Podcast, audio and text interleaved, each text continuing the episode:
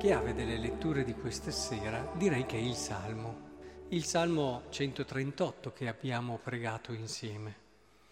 Signore, tu mi scruti e mi conosci. Tu conosci quando mi siedo, quando mi alzo. Intendi da lontano i miei pensieri, osservi il mio cammino e il mio riposo. Ti sono note tutte le mie vie. Sei tu che hai formato i miei reni, mi hai tessuto nel grembo di mia madre. Ti rendo grazie e poi rileggetelo e ripregatelo. La percezione che questo salmo stupendo ci dà, è un salmo da pregare spesso, è quella di un mistero grande. L'uomo come mistero grande, ma non mistero grande nel senso che è un qualcosa di, eh, immaginate, quel senso di mistero, di qualcosa di indefinito, addirittura a volte anche un po' tenebroso, che spaventa e che non puoi cogliere, ma mistero grande nel senso di una realtà che proprio come guardata da Dio e conosciuta da Dio rivela tutto il suo splendore. Cioè questo salmo ci aiuta a capire che la persona è compresa nella sua verità nella misura in cui noi riusciamo a comprendere e a capire come Dio la scruta, la conosce in tutti i suoi aspetti. È molto importante cogliere questo. Allora sì che abbiamo il giusto senso del mistero. Tu sei per me mistero perché io ti guardo con gli occhi di Dio e so che in questo sguardo di Dio c'è in te qualcosa di straordinariamente bello e grande. Questo è il senso di mistero che la scrittura ci invita a riscoprire.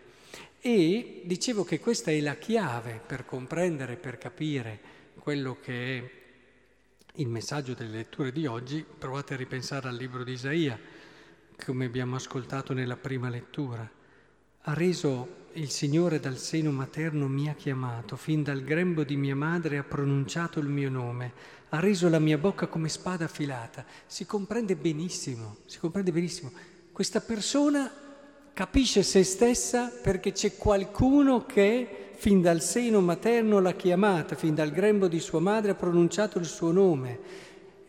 Lo conosce così Dio, lo conosce così Dio ed è qui che comprendiamo chi è questa persona.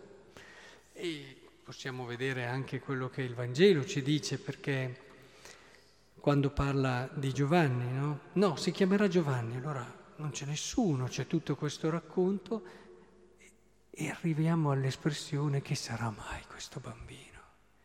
Si coglie, no?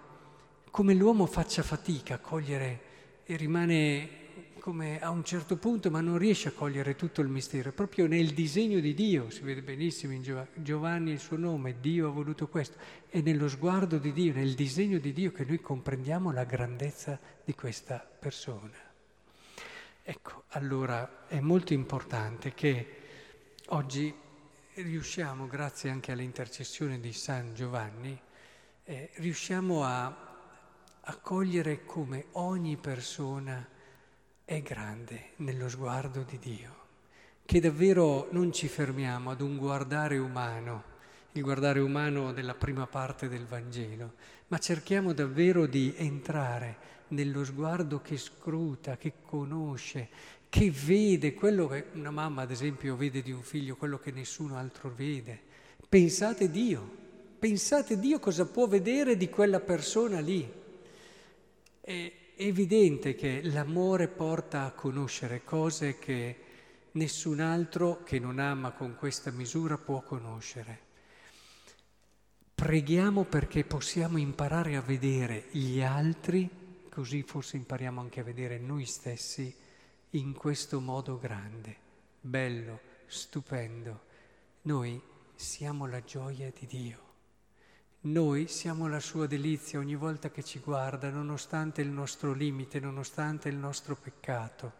Noi non gli siamo sconosciuti da nessun istante della nostra vita, ancora prima di cominciare a respirare eravamo già nel suo cuore. Che il Signore ci aiuti a comprendere questo e a vedere gli altri in questa prospettiva.